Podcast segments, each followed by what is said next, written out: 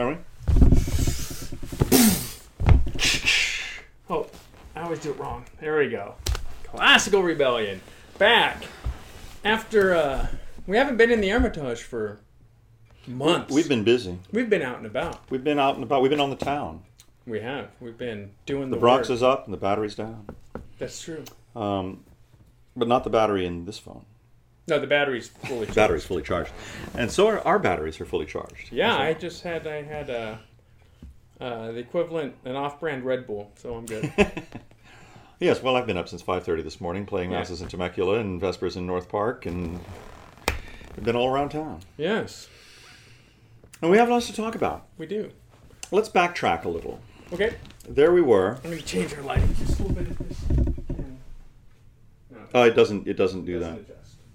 Okay, Um, just make sure you're in the light. there we were. There we go. So we got Backtrack. about halfway through the festival. We The were there San for the mainly for Mozart the guitar concertos. Yeah, I realized I was trying. What I was trying to say in our live spot on that was that, you know, there's something just different about a guitar concerto. It's somewhat rarefied. It's some uh, to me it bespeaks, you know, the kind of of particular um, musical fans who. I mean, Segovia used to say, you know. Um, the guitar recital was such when, when he would give a recital one time he was giving a recital on, on the stage at carnegie hall and a workman walked right into the middle of it with a ladder because he didn't know anyone was there Right. you know It's- yeah, um, but it's not like an operatic tenor recital. no it's something much more particular not everybody's into the guitar you know but i mean you're just not but i mean it's, it's difficult not to be into the guitar when it's played as well as pepe romero played it Yeah. i mean that was a stunning uh, but it's a it's a rarefied beast, and so I wore my knit tie, which is redolent of Oxford intellectualism in the late 1940s. I think you know you expect to see a, a knit tie at a meeting Oh, between the see, ink. I was going more like, um, you know, MTV 1982 knit tie. Well, we each have a different perception of Okay. the, the rarefied atmosphere of a guitar concerto, but it was wonderful, and uh, it was a very interesting concert. Um, and we heard uh, some remarkable playing of the English horn from Andrea Overturf. Andrea Overturf, um, and it was which was quite wonderful. Yes. And I had a chance to uh, remark to her uh, after the at the last concert of the of the series, the Beethoven Sixth, that um, I, th- I think she overheard me telling um, a friend of mine that uh, that was pretty much how I liked my Beethoven: crisp, forward moving. Yeah. Uh, it held together. That the it was wonderfully articulated. But it was the polar opposite of the Beethoven Seventh that started the season uh, San at San Diego Symphony, Symphony, which just did not work at all. Um, it was strung out, disconnected, lacked energy in crucial places, and I think she heard me say that. I think she sort of like looked up at me, like, and I'm like, uh huh, well, that's how it was. Yeah. But that does not reflect on her playing, which was magnificent. And the English Mm-hmm. horn is not something you hear a lot of these days. No, no. She was featured in the uh, what that evening? The Grand Partita. The Grand. No, no, no. Oh, it, oh, the, the, that same evening. the Siegfried Idyll, Sieg, Siegfried Idyll, and also the uh, Pavane the Pavane. Yes. of Ravel. Pour enfant de fond. Sounds like a no-fault divorce. Yes. um, but uh, which was which was lovely to hear. Um, also, but frankly, the Ma Mère l'Oye left me. it's an okay piece. It, yeah, I, I wouldn't call it a suite. I'd call it like more like a what Unfinished thoughts. unfinished thoughts of Maurice Ravel. it did not evoke anything Right. like Christmas, or like like I, a I understand why it was on the program though, because it tied in with this idea of uh, with Rodrigo's concerto The Aranjuez. de Aranjuez. Uh, as you know, he's overcoming the death of- a child. Yes, no, it makes Uh, sense. with Mozart, I think the symphony- Kintertoten leader would have gone down a little bit more, re- you know, relevantly. Sure, it's a not the right size orchestra. Well, no, you say that, but I had a call last night from a friend of mine who's going to be playing in. Uh, we're going to look forward here for a second. Uh, going to be playing in the Summerfest at La Jolla, and they are Mm-hmm. Well, going. they're to doing be, a chamber version. Aren't They're they? going to be doing the Mahler Four, with about twelve instruments and a harmonium. Now I don't know whose arrangement this is, but I'm fascinated to hear it. I'm not I am. I mean, because I didn't like the Mahler. I don't like I don't like the Mahler four.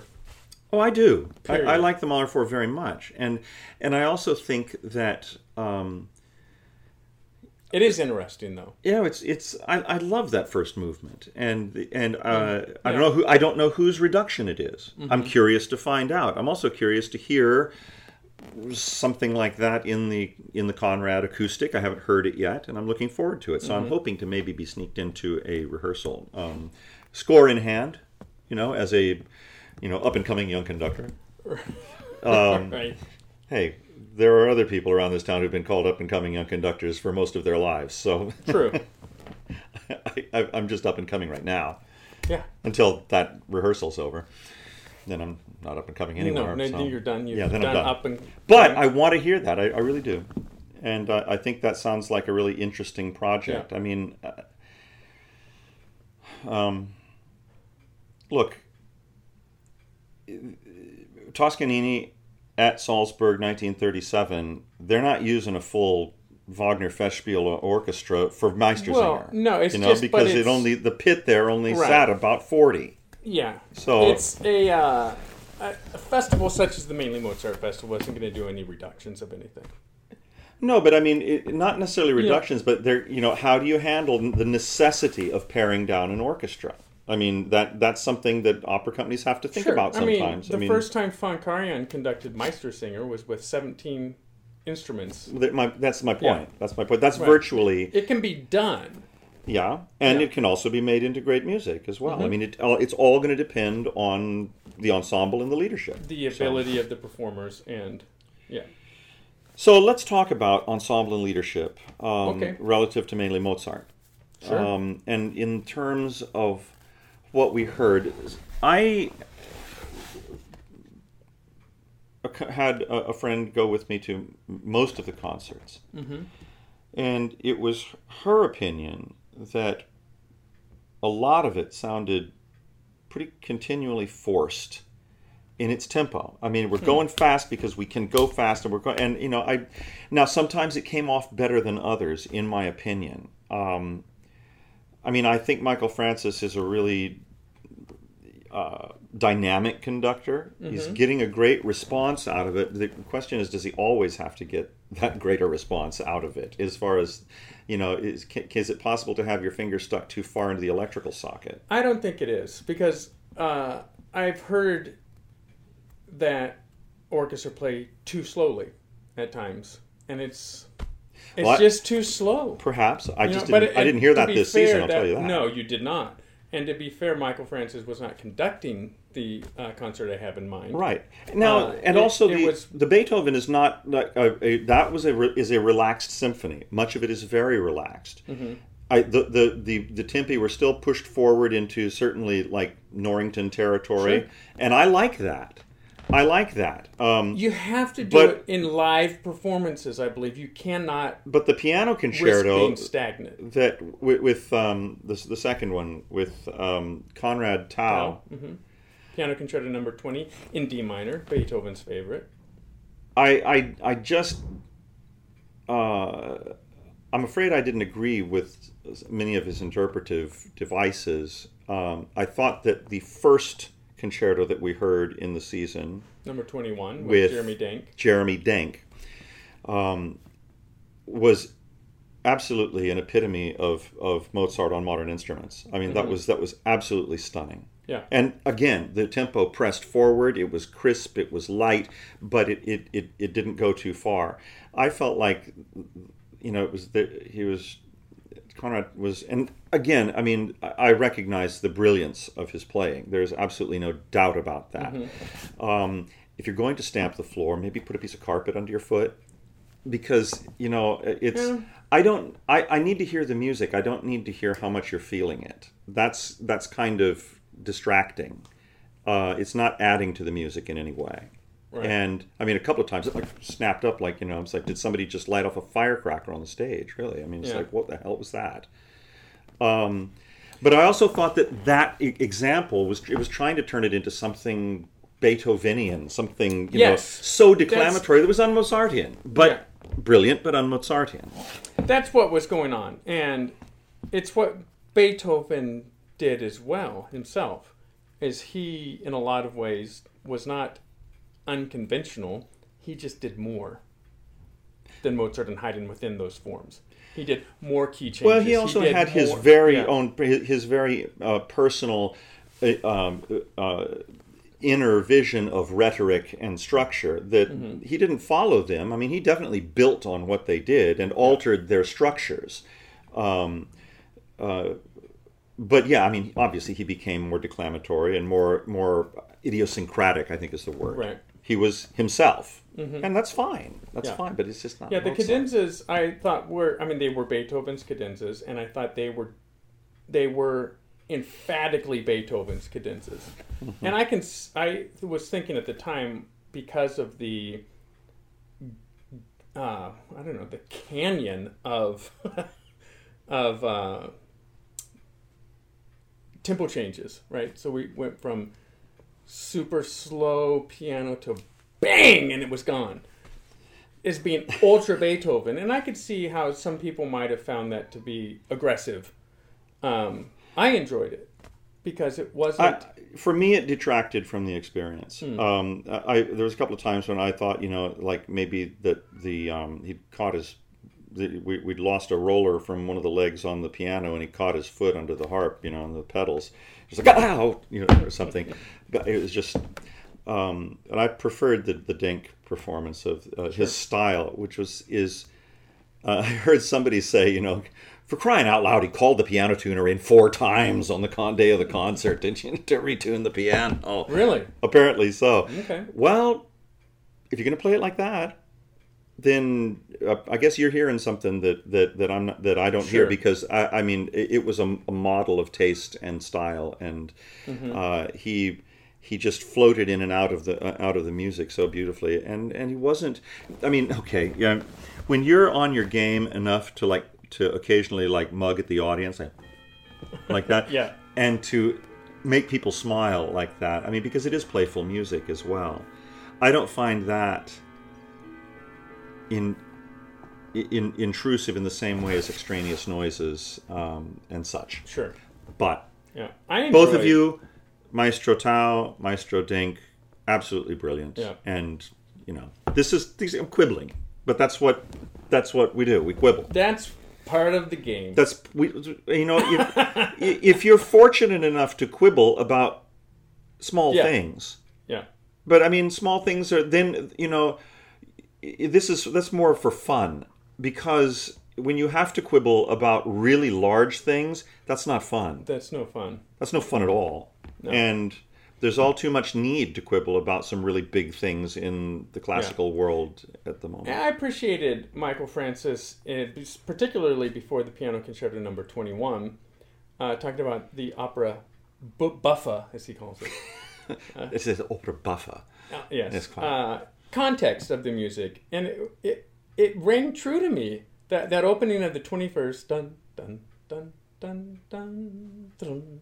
It's like these are characters in search Well, of. uh, that sounds like the beginning of Figaro. Bum, yeah, bum, bum, right. But it sounds like figures in search of a you know episode of Mistaken Identity. it, it just I was like that. That was brilliant. That was brilliantly essayed. A nice little nail to hang a frame on for the audience who was familiar uh, with. Not everyone's familiar with Mozart's operas, un, unfortunately, but for those of us who are, I I appreciated it. Well, it was a wonderful. It was a wonderful season. Um, I I think um,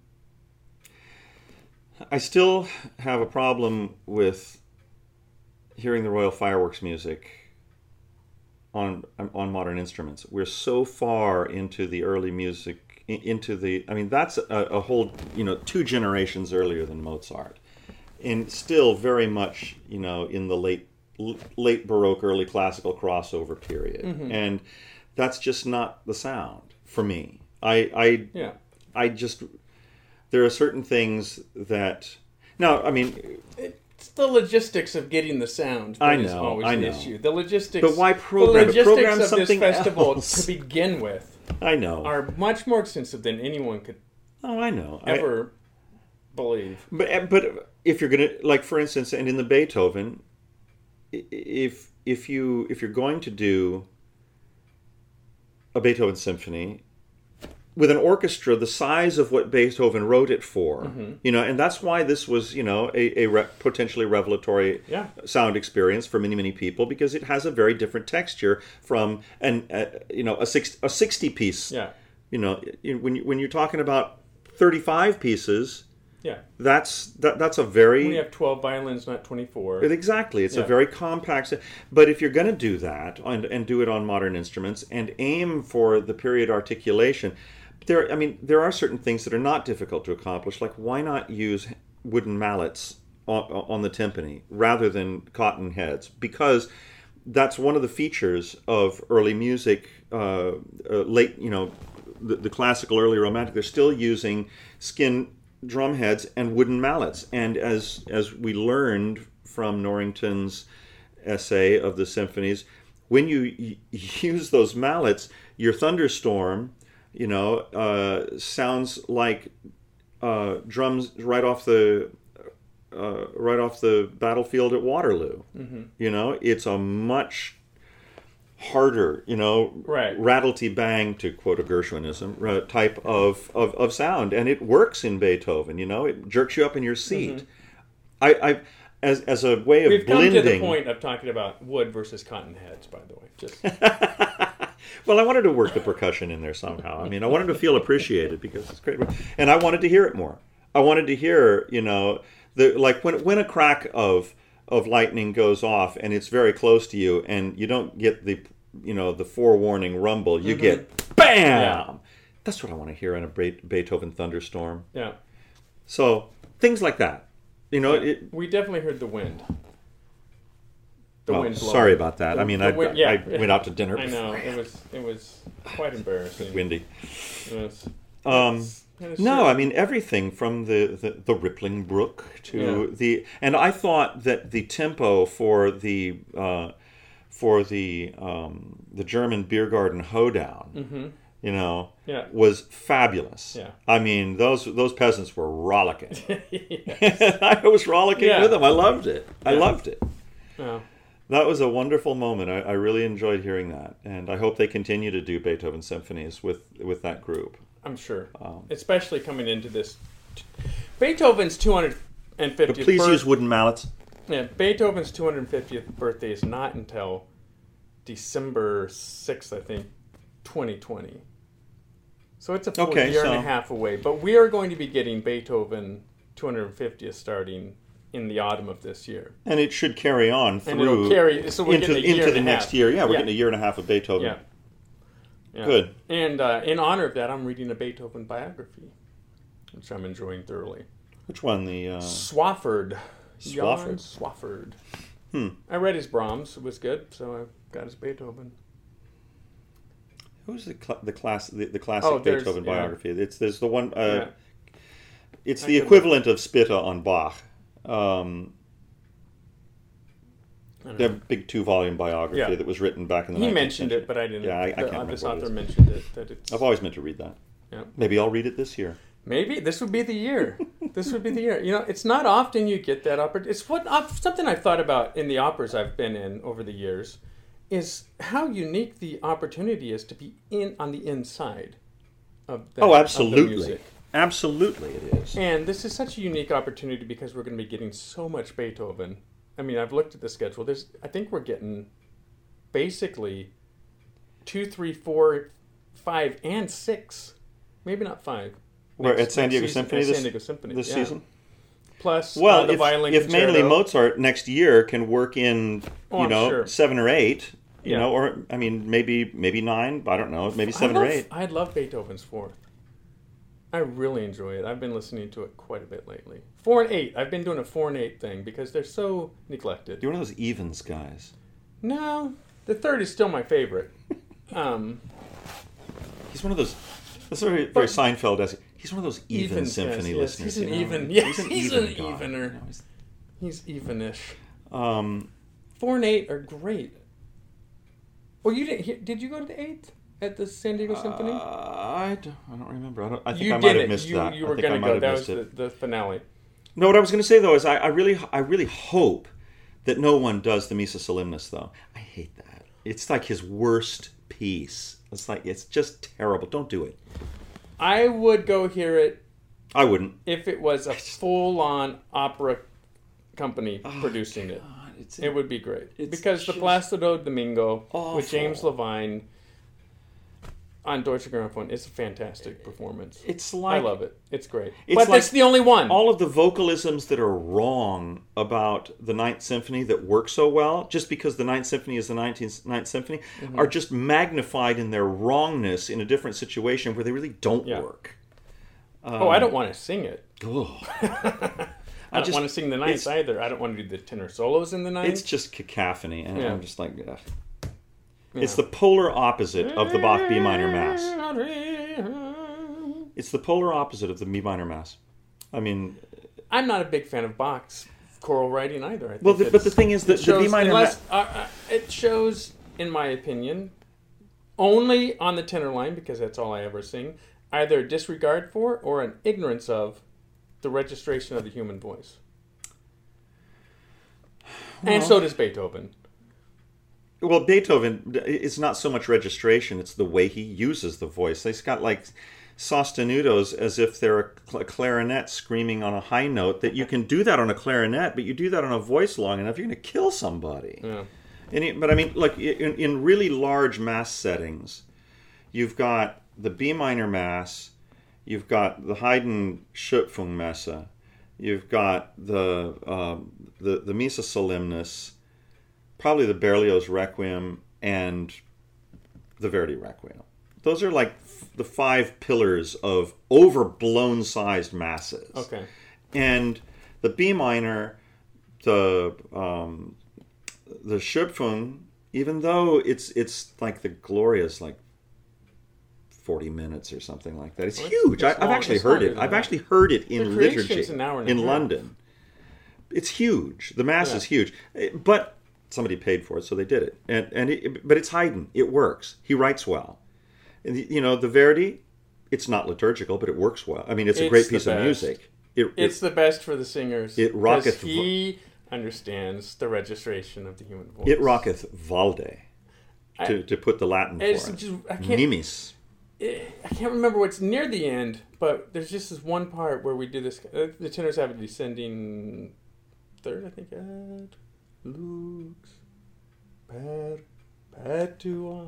Mm-hmm. And I just teared up so hard in rehearsal. It was perfect.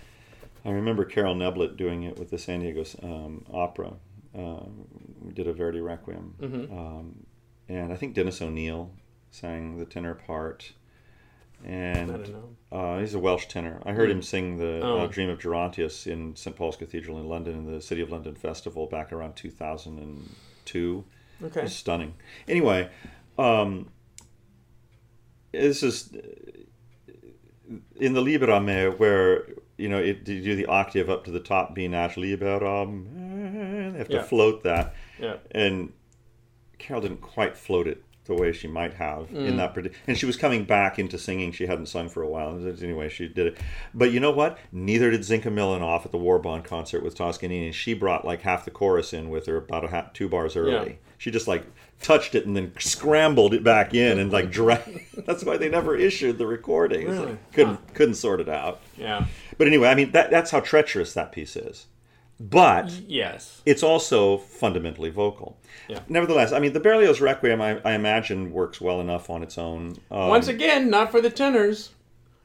The first tenor part is, for all intents and purposes, the alto part because there is no alto part. well, I counted it up. There were under over 300 pitches above the staff for the first tenor. but it's probably it's. I'm, I've never really studied it, but it's probably typically eccentric in the Berliozian manner. But one thing's for sure, you know, if The first tenor The- line is an alto line. Yeah, that's what it is.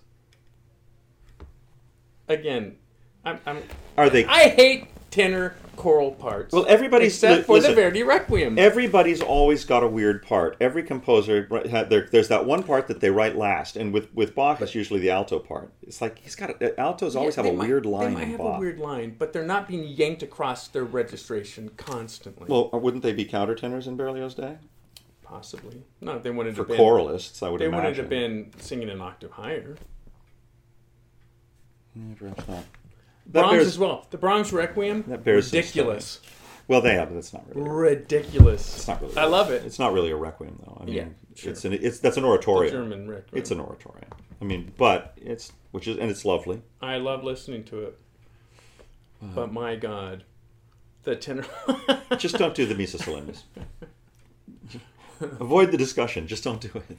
I sound like such a curmudgeon about this stuff, but I'm not a poor singer. and when I'm trying to back off and survive a piece and I'm failing at it, con- predominantly I'm talking about the Brahms Requiem here. It, it's frustrating. It's like, man, like either the, the style of singing has become so far removed, and I there's really no way of telling. I don't know how much pedagogy we, we have from the 19th century. It's like I say, every every composer has a weird part. Mm-hmm. There's a part that, that they write last, and that's what it has to do. Now, why he didn't write an alto It sounds very don't pianistic to me. Like he's like, well, this works fine on the piano. Very possibly, Yeah. just like Beethoven tends to sound very, very instrumental. You know, he's you know he's asking the voices to sustain things in ways that only an instrument would do. Mm-hmm. Um, I think he gets away with it better in Fidelio. Although Fidelio, that brings up a whole other point of discussion. There, there's no way in hell that the ten, that Florestan should be ever be Jon Vickers. It's a countertenor part. It's it's it's a light head voice tenor. He's starving. He's not a hero. There's only one hero in an opera, not two, and it ain't Florestan. It's Lenora. She's the hero in in in Fidelio. You can only have one hero. He's Hmm. well, weak. he's fantastic been- on that aria, though. It's but so it's not. thrilling. But, but it, it is when it works. thrilling. But I've heard more tenors gag on it than ever of got course, it right. yeah. But that's, because what makes the, the Jon Vickers so thrilling. Is well, yeah. But be thrilling. I mean, when, when you get right down to it, though, that's just not the way Peter it's supposed Grimes, to be. though. That's not the way it's supposed Yeah. to be. It's he's the Florestan, dramatically opinion, or vocally. and he's the Peter Grimes, and neither of those. And I'm still waiting for somebody to record that correctly and get a Florestan who is. Oh, I'm sure the Jesus sandaled period people will do it at some point. I would hope so. they don't like opera though. or maybe they do. They're always stuck on a Monteverdi. I want to hear a Florestan who sounds like he's actually like about to die. Hmm. Do you want that from the chorus as well? The Well, their chorus isn't really as, the as Prisoner's chorus. their chorus isn't as. It's a uh, fantastic piece. It's a great piece. I love it. Yeah. I love it.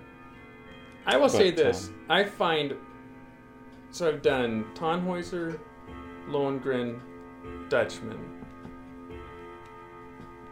There is a the opening of the second act of Tannhäuser. The entrance of the nobles is a son of a bitch for the first tenors, but everything else is easier than Brahms Requiem. Just to give you, uh, Well, I've done I've, yeah. I've done Lohengrin and and uh, and Fidelio uh, or Lohengrin and, and Dutchman, Mm-hmm. and I, I remember finding them quite singable. That was a long time ago. but- I loved singing Lohengrin. Isn't, I act loved one, it. The Act One finale of Lohengrin is just a romp. It's so much fun. So's the act two. Ba-ba-da. But you, you get almost well, Aida, you get this opportunity as well, but to be very pianissimo, expressive, reverent, Mm-hmm. sacred in Lohengrin, and then you just get a scream as well. you know, like you have this massive range of expression for the chorus, which you don't Yeah. always get. You. Eh, you get it maybe more often than I'm giving composers credit for. Because you get that in Faust, you get that in Romeo and Juliet, uh, you get that in Carmen. I've never Not sung, as I've much never, in I've Carmen. never It's sung the choruses in Romeo and Juliet. Oh, it's that's fun. I was Mercutio in Romeo and Juliet, but I, I don't Oh, know. I don't. I, you weren't in the chorus. I, see. I don't know the choruses. I only knew my part. I mean, the rest of it was. Yeah. Now the third act. Uh, I'd like to see it sometime. after Romeo kills Mercutio, or no, kills um, Tybalt. hmm That whole scene for the chorus is phenomenal. It's so good. Hmm. So much fun. Oh, jour de- we all get to sing the big tune. it's fantastic. I love it. Well, so looking forward, um, have you looked at the schedule for Summerfest? I had, I received the uh, the brochure in the mail, and Mm-hmm. Apart from the I Mahler, I really don't. No, we- we'll we'll have to bone up on that and and see. Uh, maybe in our next podcast, we'll do the breakdown on um, on what they've got coming up. Yeah, But I can tell you, I'm looking forward to the Mahler, and uh, just for, it's eccentric, but maybe it'll maybe it'll actually hold together, yeah. and hopefully It depends on the abilities of the players. I mean, they're going to be super exposed. There's no way for them not to be. No. But I wonder. I'm, I mean, I'm, I'm wondering whether there might be like a, um, you know, a sextet of strings and then a few woodwinds Yeah. thrown in, or if it's because the harmonium. Yeah, because the woodwinds are always exposed. the harmonium part is is actually designed to, to to provide some of the string parts. So I think it might. And they can have a solo, uh, the vocal. Oh, I'm sure they will. You have to have this. Have to have vo- vocalist, soprano solo. So I don't know who that is yet, but we'll be bringing that to you in our next installment. Yes. Yeah, let's do this consistently. That's supposed to be the key to success for these kinds of things. Well, Thursday nights is good for me. Okay, let's Um, do Thursday. I think we're going to aim for thir- a Thursday Not this night. Thursday's the Fourth of July. well, no, but we're getting this weekend. So. Oh, this is this this this is this Thursday.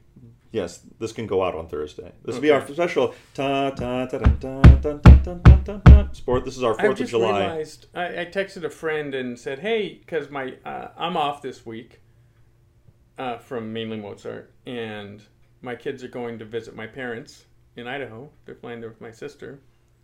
And I was like, "Huh, I got nothing to do this week." So I texted a friend. I said, "Hey, you know, wh- what's your schedule like?" And they were like, "Oh, I'm free on Thursday and Friday." And I was like, me too. She's Mexican. I was like, me too. Like, awesome. You know, let's do something. Not realizing I had no 4th of July plans whatsoever. Hmm. I think we may uh, go over and stake out a place in Coronado for the uh, and have a breakfast cookout Oh, for the. for the Coronado Fourth of July parade, which Mm-hmm. is always great fun. Yeah, that's a big one. And um, And don't the, the. Don't they do some kind of beach landing as well during the day? maybe, but not not on Orange Avenue. No. I'm sure a hovercraft could get there. they probably could. Might take out a few front yards Yeah. on, right. coming through Yeah. Star Last Park. I heard, they could they could cl- it could clear a five foot obstacle. Oh, really? Yeah. Hmm. There's, I'll duck. yes, duck.